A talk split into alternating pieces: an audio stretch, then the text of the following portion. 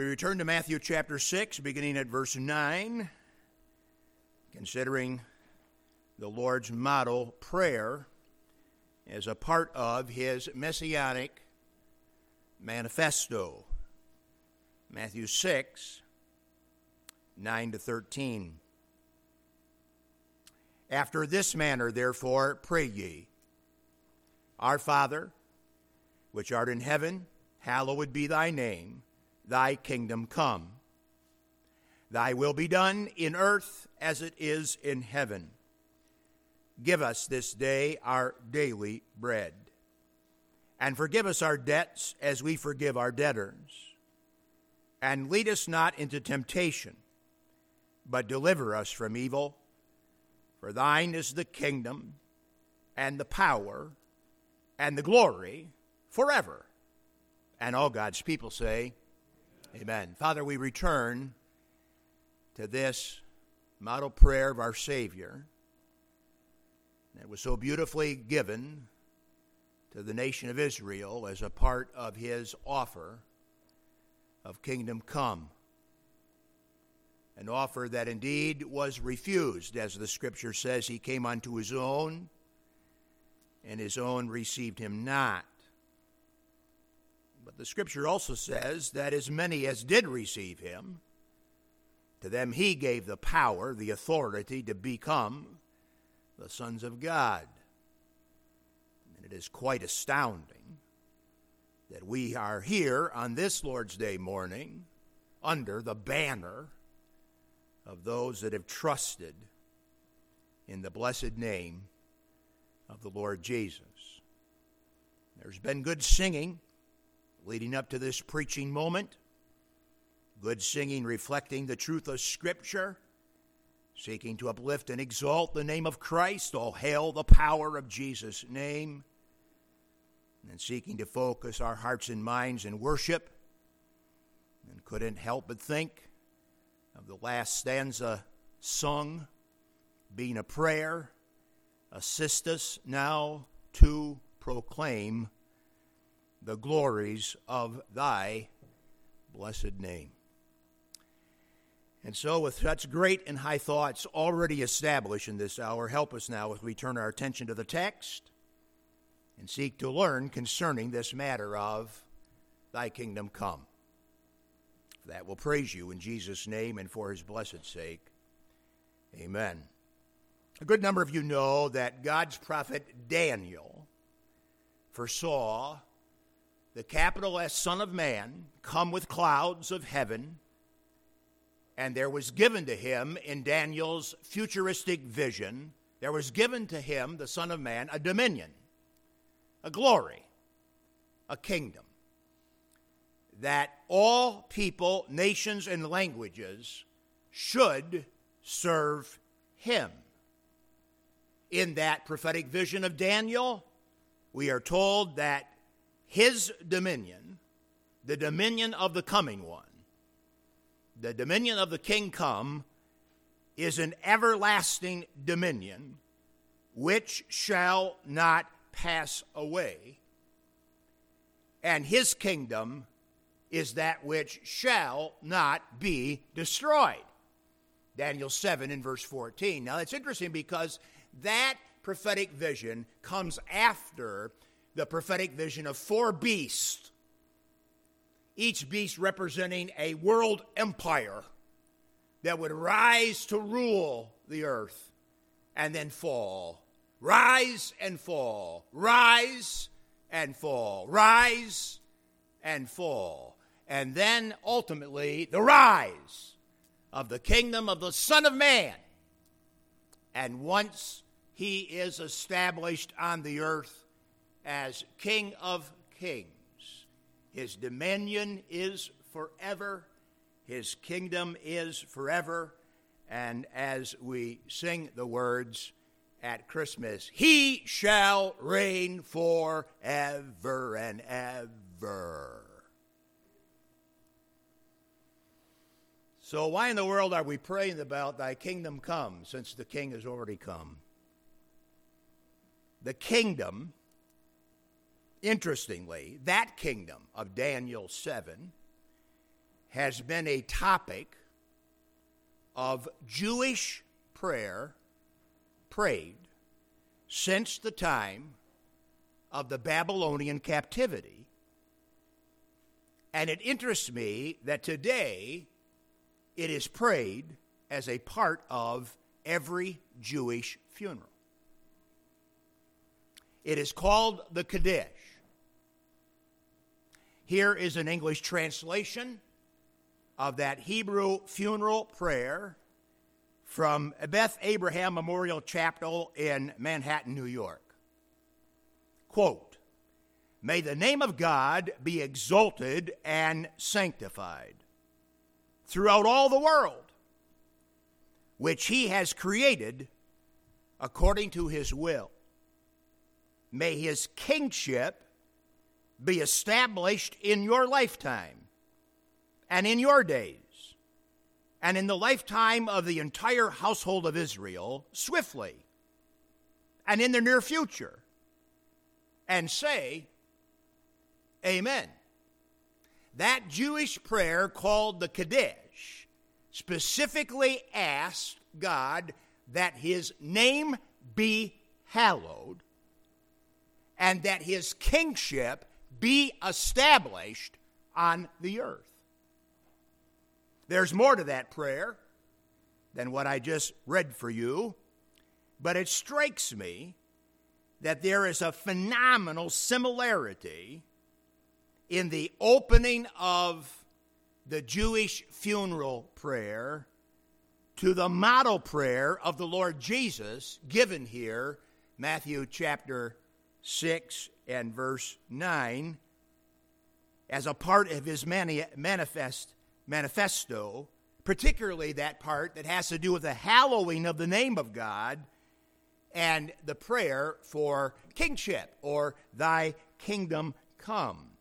That God's name would be exalted, that God's name would be sanctified or hallowed, and that his kingship would be established on the earth that has been a prayer on the earth repeatedly, literally, for thousands of years, both by God's blood bought people and previously and continuing by God's ethnic people, Israel.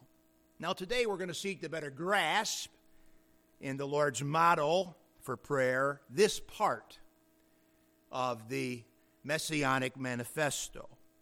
I would remind you that what we have here flows out of the mouth of our living Lord after introducing the subject of prayer as a part of that manifesto, starting with verse 5, under the banner of, and when thou prayest.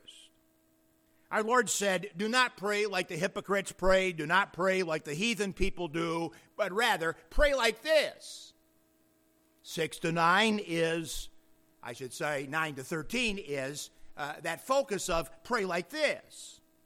After the addressing of the importance of prayer, prayed to God the Father, the first and foremost thing to pray is that God's name be hallowed or sanctified in real time, here and now. The most important thing to pray about our Sunday services is that God's name would be honored, hallowed, sanctified among God's people as we gather in this place. The most single important thing to pray in regards to your personal life is that God's name would be hallowed in the sphere of your own activity and influence. The first and foremost thing to pray is that God's name be sanctified or hallowed. And then the next phrase to be prayed in the model prayer has to do with the coming of the kingdom exactly as is stated in the Jewish Kaddish, and exactly as is stated in the very similar beginning to the Lord's model prayer.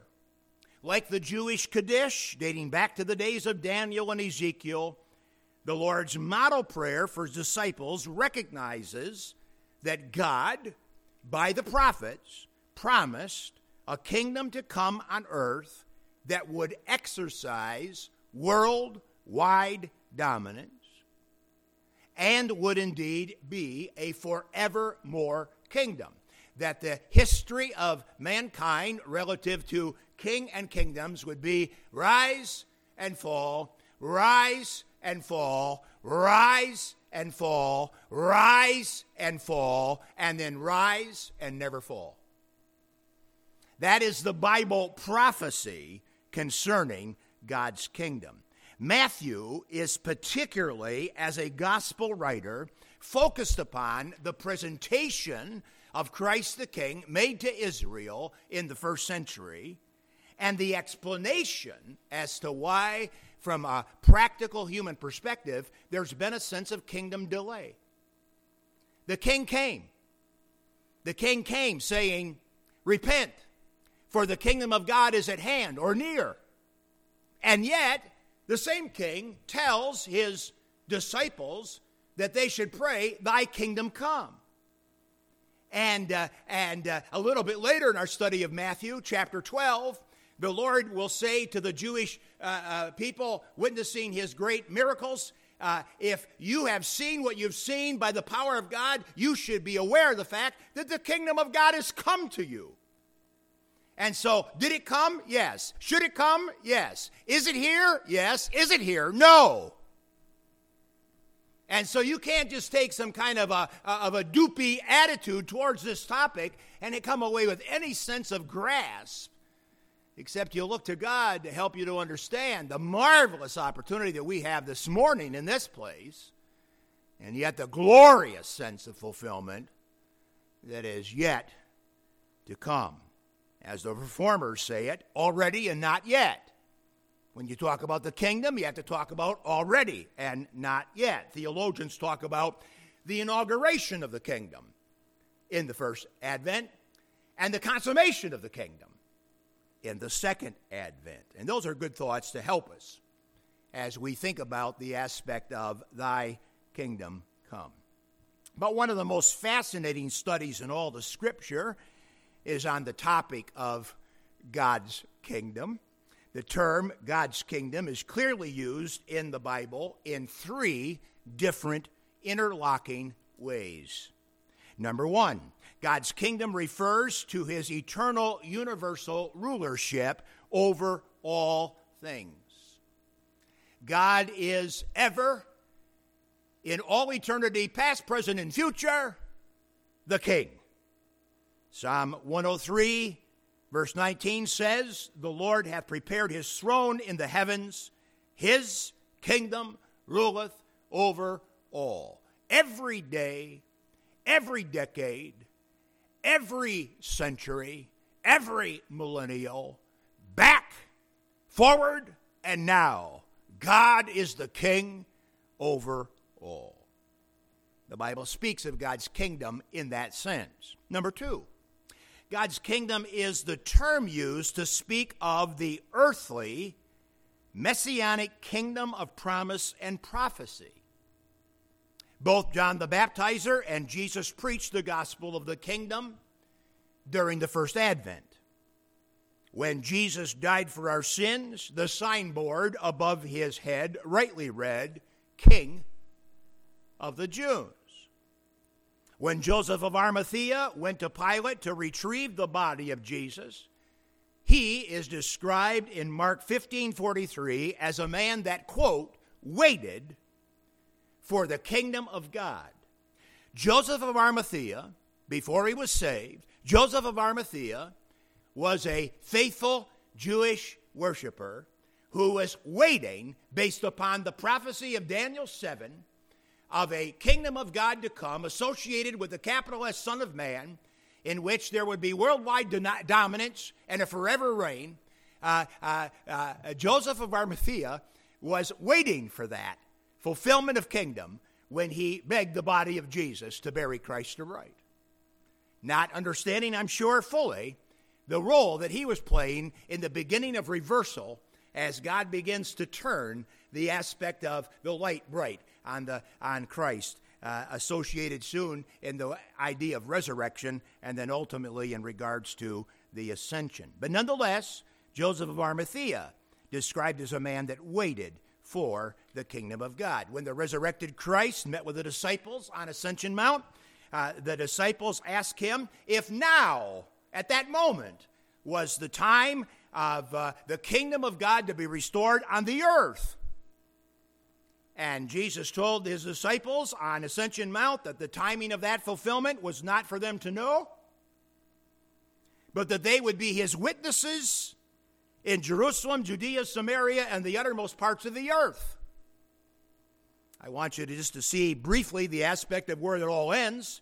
If you look ahead to Revelation chapter 11, Revelation chapter 11 and verse 15, you can see where this idea of messianic kingdom comes to its fruition in prophecy, Revelation 11 and verse 15. And the seventh angel sounded, and there were great voices in heaven saying, The kingdoms of this world are become the kingdoms of our Lord and of his Christ, of his Messiah and he, the Lord, he, his Christ, shall reign forever and ever. Revelation 11:15 describes the moment when all of the kingdoms of the world in actual physical manifestation on the earth come under God the King. Revelation 11:15. And then the third way that the term kingdom is used uh, has to do with the here and the now, with emphasis upon a relationship that a person can possess with Christ by faith and the indwelling of the Holy Spirit. Colossians 1:13 speaks of a believer as being translated into the kingdom of God's dear son. Do we still pray thy kingdom come? Yes. Why? It isn't here yet. The kingdom isn't here yet. But there are kingdom citizens here right now. There are kingdom citizens right here, right now, in this room. Because those that put their faith in Jesus Christ, Colossians 1:13, have been translated or transferred into the kingdom of God's dear son. And therefore, Paul says to the Philippians that they have citizenship in heaven because they've been translated into the kingdom of God's dear Son. In Colossians 4:11, Paul calls a number of faithful men who are serving alongside him in local church ministry, quote, fellow workers unto the kingdom of God. Those that faithfully serve the Lord in a place like this uh, can be referenced as fellow workers unto the kingdom of God which is promised to come. So God rules over all. History is his story from the beginning to the end. And God has promised that the Jews' Messiah, the Savior of the world, will rule and reign on this earth in a coming day ahead. In the meantime, there are some like us that understand ourselves to be citizens of that kingdom which is to come. We know the New Testament declares us to be ambassadors of Christ, calling upon sin sick world to be reconciled to God through faith in Jesus Christ. When Jesus comes again, our faith will be made sight. The spiritual reality here and now will have a physical manifestation in all the earth. I don't know why we have to give so much thought to 2024. But I pray that long before 2024 comes, even so come Lord Jesus. And what we really want in a ruler, what we really want in a leader, cannot be fulfilled by any other man except the God man, Jesus Christ and indeed he shall reign, and that forever and forever. This is the hope of the child of God. And it just allows you, knowing that, to endure a whole lot of stuff leading up to it, including the mess and all the chit chat about 2024 and the next one and the next one. However, in the program of God, there is to be a next one along the way. So, the question that I would ask this morning from this general review of God's kingdom and the prayer statement of the model prayer, Thy kingdom come, is what does the phrase, Thy kingdom come, what does it teach us about praying? Because after all, it is within the context or under the umbrella of the topic of prayer as introduced back at verse 5. And three things this morning that I think we can say with absolute confidence that this phrase in prayer, Thy kingdom come, teaches us about praying. Number one, our prayers ought to follow the promises of God. The best way to pray, you could argue the righteous way to pray and really the only way to pray, is to pray with an open Bible, eyes fixed upon the exact things that God has promised us. That is the way we ought to pray. We ought to pray for that which God has specifically promised us. Regarding the kingdom, we ought to pray with an eye fixed upon the glad time ahead when God's messianic promise is fulfilled. All prayer is prayed according to promise. Kingdom fullness is yet to come. Local church manifestation of God's kingdom in representation is certainly begun, but by no means complete. And so when we pray, Thy kingdom come, we're saying a number of things to God. First of all, we're saying to God, You know, Lord, I really do believe that what you promised us about the dominant, forever rule of the Son of Man, capital S, capital M, Son of Man, I believe that's going to happen. And I not only believe it's going to happen, I'm praying about its happening because I know that it surely is a stated part of your will for this planet, as surely is the salvation of my soul. It is the will of God that that kingdom come. Our prayers ought to follow the promises of God. We can pray for wisdom, God promised it. We can pray for peace, God promised it. We can pray, uh, uh, pray for strength, God promised it. Not necessarily physical strength, but strength commensurate to our task.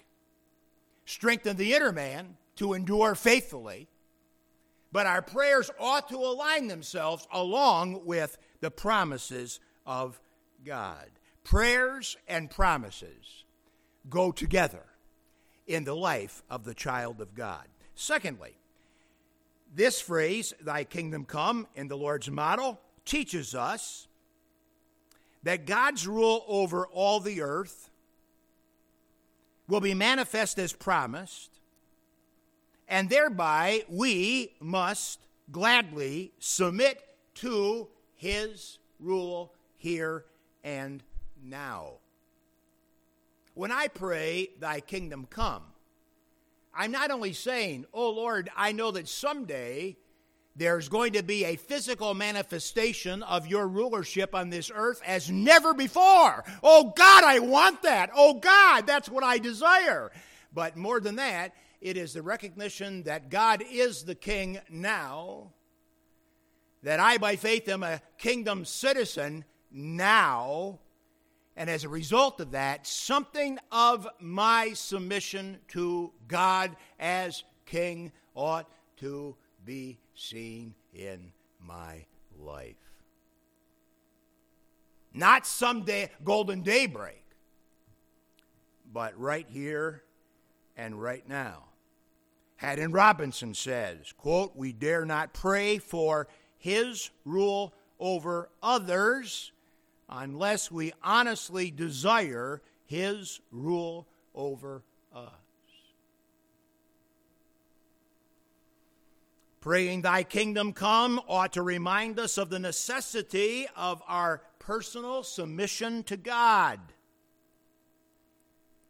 and his requirement of obedience in righteousness.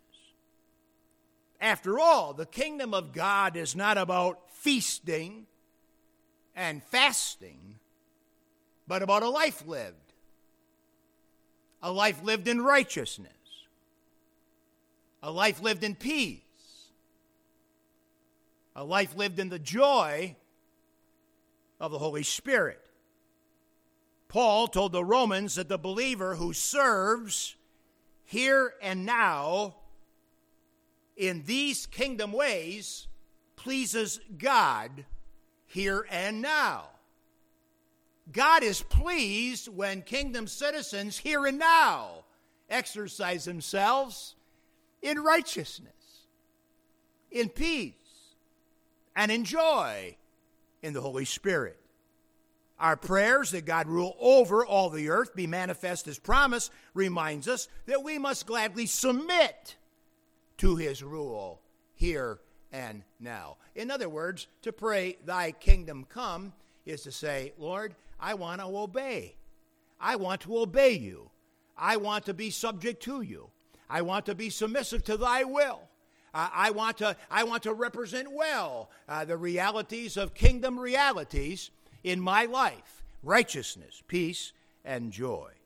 And then, number three, our prayers concerning God's coming rule remind us that we live in hostile territory. We pray, Thy kingdom come, because we recognize it isn't here yet in the sense of the physical manifestation of which it is promised.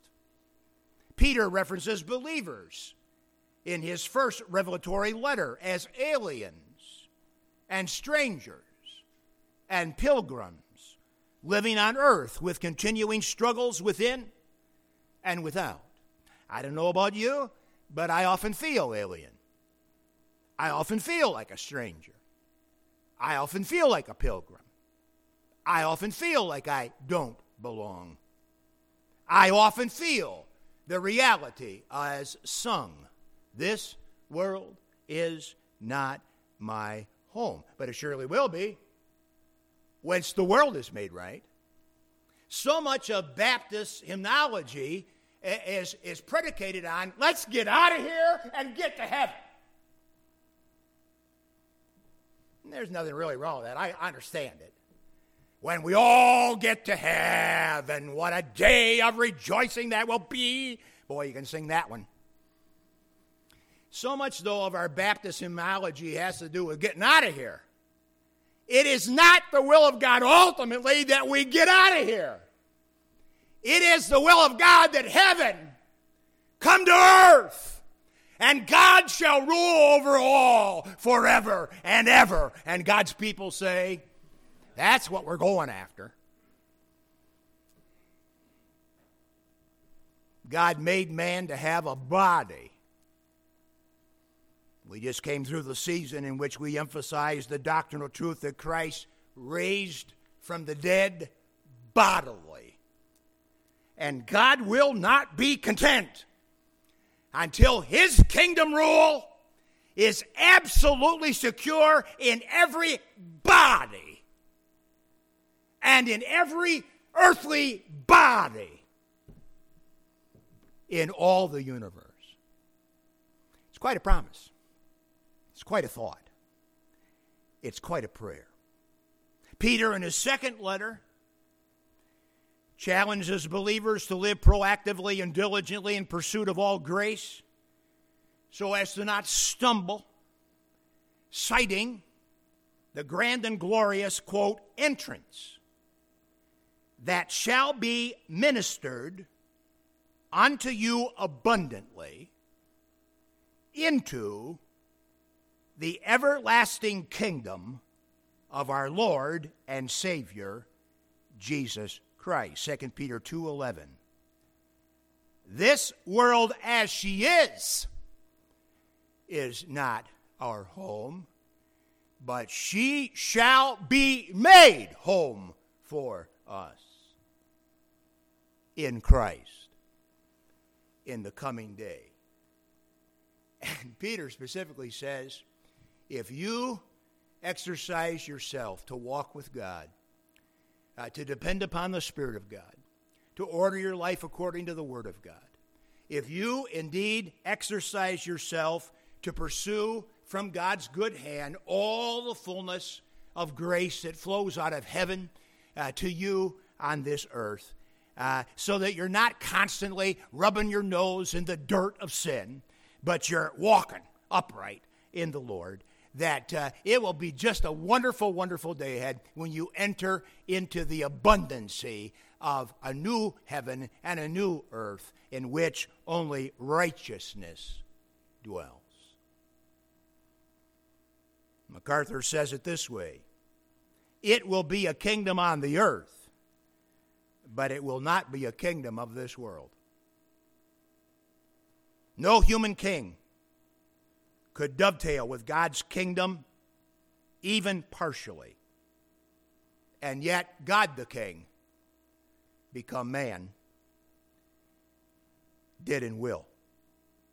Our prayers concerning God's kingdom remind us that the kingdom and eternal life are present experiences as well as future promises. Present experiences, here and now. Future promises, there and then. This prayer, Thy kingdom come, will make you grateful for what you possess in Christ even now. As John Piper said it in his book, The 50 Demands of Jesus. The demands of Jesus are only as hard to obey as his promises are hard to cherish, and his presence hard to treasure. Piper, bless his little pea picking heart, says three things in that statement. Number one, Christ demands we obey him. And obeying the Lord is no harder than cherishing the promises that have been given to us. And in fact, there's a relationship between the promises that God gave us to us, the reality of the one we're thinking about here, the kingdom of God to come. There's a reality of that promise made us that is fixed and sure that impacts the aspect of our prayers. And in the impact of our prayers, we find the energy, we find the strength, we find the chutzpah, we find the, we find the, the, the, the, the guts to stand tall for Christ, uh, regardless of what else is happening around us. Because we've laid hold of the promise and we cherish it. And thereby we pray in relation to it. And on that basis, we find the strength to obey and to meet the Lord's uh, uh, call to obedience. And in the midst of that comes the attitude and the reality of a manifestation of God's presence as treasured in the context of our lives, where that once again we can say to the Lord, as Dawn played this morning for the offertory, I really rather have Jesus. And I'm not talking about someday when he comes in power and glory. I'm talking about today. I'm talking about the presence of the Lord Jesus Christ in my life today, the experience of the moment. The kingdom for which we pray and of which we now have a taste individually can certainly be experienced in the broader context of a home or a local church. When Paul addressed the need in the local church of Rome, he advised them to deal wisely and in good faith with weak Christians. He held up the characteristics of the kingdom of God as the potential experience among them as a local church family. Theological scholars debate the exact relationship between the kingdom of promise and the church on earth it appears that the local church on earth, like this one, has the potential to function as an outpost of the kingdom of God to come. We cannot make things right in all the earth. We cannot bring peace in all the earth.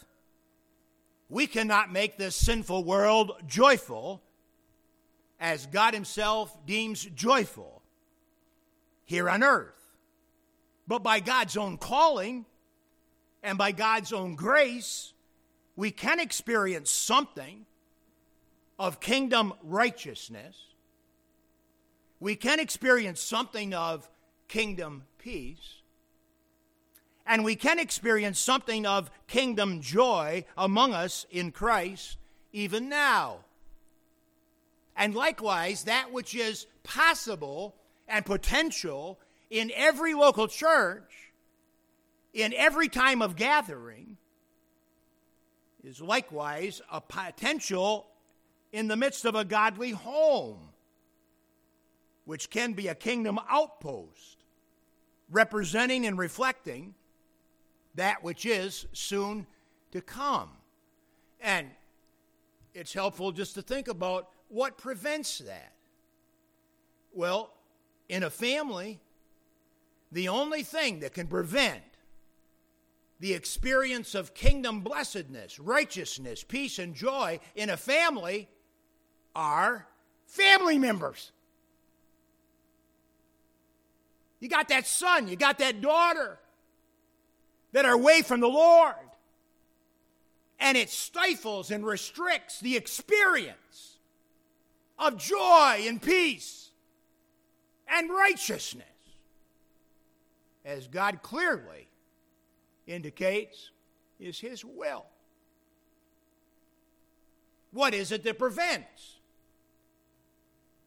The experience of kingdom righteousness and the experience of kingdom peace and the experience of kingdom joy in the context of a local church. The people who attend there, the leaders who lead there, the people who participate there. Listen, you and I have capacity in Christ here and now to enjoy a little bit of kingdom. Righteousness and the peace and the joy as characterized in the scripture, even for the local church in Rome. And so when we pray, we are saying to the Lord, Let your promised kingdom come now. Let your promised kingdom be evident here. Let your promised kingdom be represented among us on this very Lord's Day in righteousness and peace and in joy. The constitution of this kingdom prayer flies within the heart of the disciple praying, and among the hearts of the disciples gathered for to worship God. There are practical and personal ramifications of this kingdom prayer, and yet, by no means is that the fulfillment of it. The fulfillment of it has to do with the promise of God's kingdom come on the earth, in which every knee shall bow and every tongue confess that Jesus Christ is Lord. One final thought grabs my heart and mind this morning as we think on these things, and that is that in all reality, you and I, unlike Joseph of Arimathea, are not waiting for the kingdom. But as Paul commended the Thessalonians, we wait for the return of the king. I am not ultimately postured in my mind to just be looking for the kingdom of God to come, but the king who is God to come. Because it is the coming of the king that finalizes the reality of the kingdom. It is God the Son, Jesus, who delivers us from the wrath to come. 1 Thessalonians 1 and verse 10. Joseph of Arimathea waited for the kingdom. You and I are actively waiting for the return of the king. Father, thank you this morning for the listening ear and for the opportunity we've had to think upon such glorious things this morning as thy kingdom soon to come. In the meantime, help us that we might be faithful kingdom citizens, experiencing something of thy righteousness, peace, and joy even in this day of worship and instruction together. Draw upon the heart of the sinner unto salvation. Draw upon the heart of the saint unto the sanctification of the soul. Help us on this Lord's Day morning to be a responsive people. And so we pray, as we've recently prayed again and again, that you would reveal to each one their true need, their one true need. And lead us now to seek that in prayer by way of specific fulfillment. We ask in Jesus' name and for his blessed sake. Amen.